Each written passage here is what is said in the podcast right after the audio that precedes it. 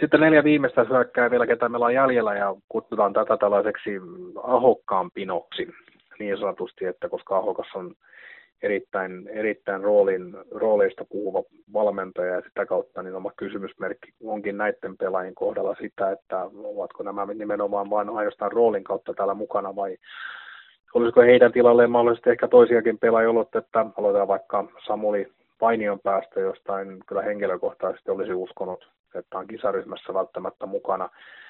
Hän on nimenomaan tämä neloskentän roolipelaaja, joka on kuitenkin tehnyt aika, aika mielenkiintoisen uran siinä mielessä, että hän ei kuitenkaan ensimmäisellä kaudella mahtunut Ilveksen tai Tapparan B1-ryhmiin ja kävi B2 yhden kauden ja sitä kautta sitten puskenut itsensä melko yllätyksellisesti asti jopa liikaa, mutta hän on tämä nelosen roolipelaaja, mitä Ahokas nimenomaan rakastaa, eikö niin?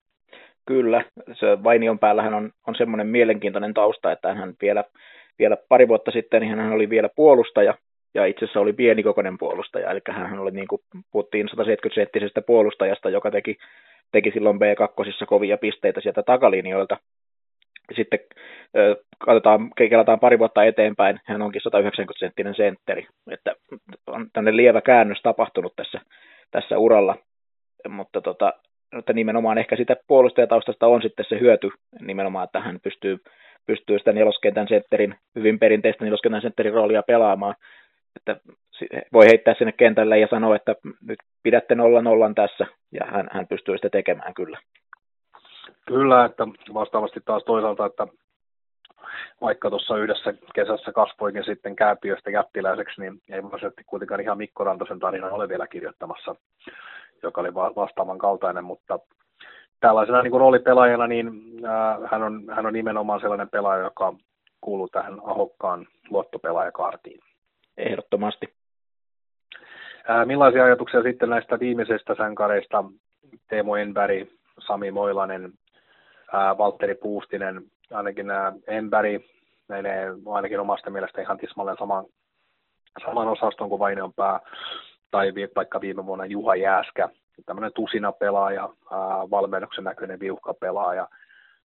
Moilanen vastaavasti pitäisi olla kaikki järjen mukaan tuolla kakkoskorissa ihan viime kauden perusteella, mutta hänellä on vaikea kausi alla sitten tapparassa ja Puustinen sitten tullut täysin puskista, että voidaanko Puustisen kohdalla jopa puhua, että tässä on taas yksi tällainen Antti Pennasen käden, käden jäljen työmerkki. No, näin voitaisiin sanoa, että itse asiassa ennen, ennen tätä syksyä niin en, en tiennyt Valtteri Puhtisesta oikeastaan mitään muuta kuin, että no, semmoinen kaveri on olemassa. Ei ollut niin kuin missään, missään vaiheessa osunut silmään eikä tullut perehdyttyä sen enempää. Enkä vieläkään ole, ole kovin montaa peliä katsonut sillä silmällä, että pystyisin, pystyisin kauheasti profiloimaan, mutta kaikesta päätellen hän on nimenomaan semmoinen pelaaja, että valmentaja pystyy luottaa häneen, tietää mitä saa, tietää, että sieltä ei, ei todennäköisesti tule se mitään Rasmus Kuparisuoritusta, mutta, mutta tota, että varmasti sen nelosketjun roolinsa täyttää. Sami Moilasen osalta oli, oli sinänsä hyvin mielenkiintoinen valinta siirtyä tapparaan, koska se oli tiedossa jo etukäteen, että peliaika on varmasti hyvin vähissä. Olisi varmasti ollut semmoisiakin liikajoukkueita, missä hän olisi mahtunut ihan pelaavaan kokoonpanoon, jopa, jopa pelaavaan rooliin.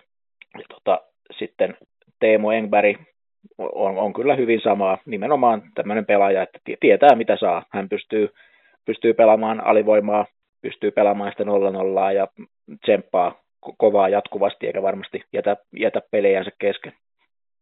Kyllä, ja Engberghän, niin jos muista ihan väärin, niin on mennyt kuitenkin pääasiassa aidosti niin ton Ahokkaan mukana myöskin aikaisemmissakin maajoukkueissa.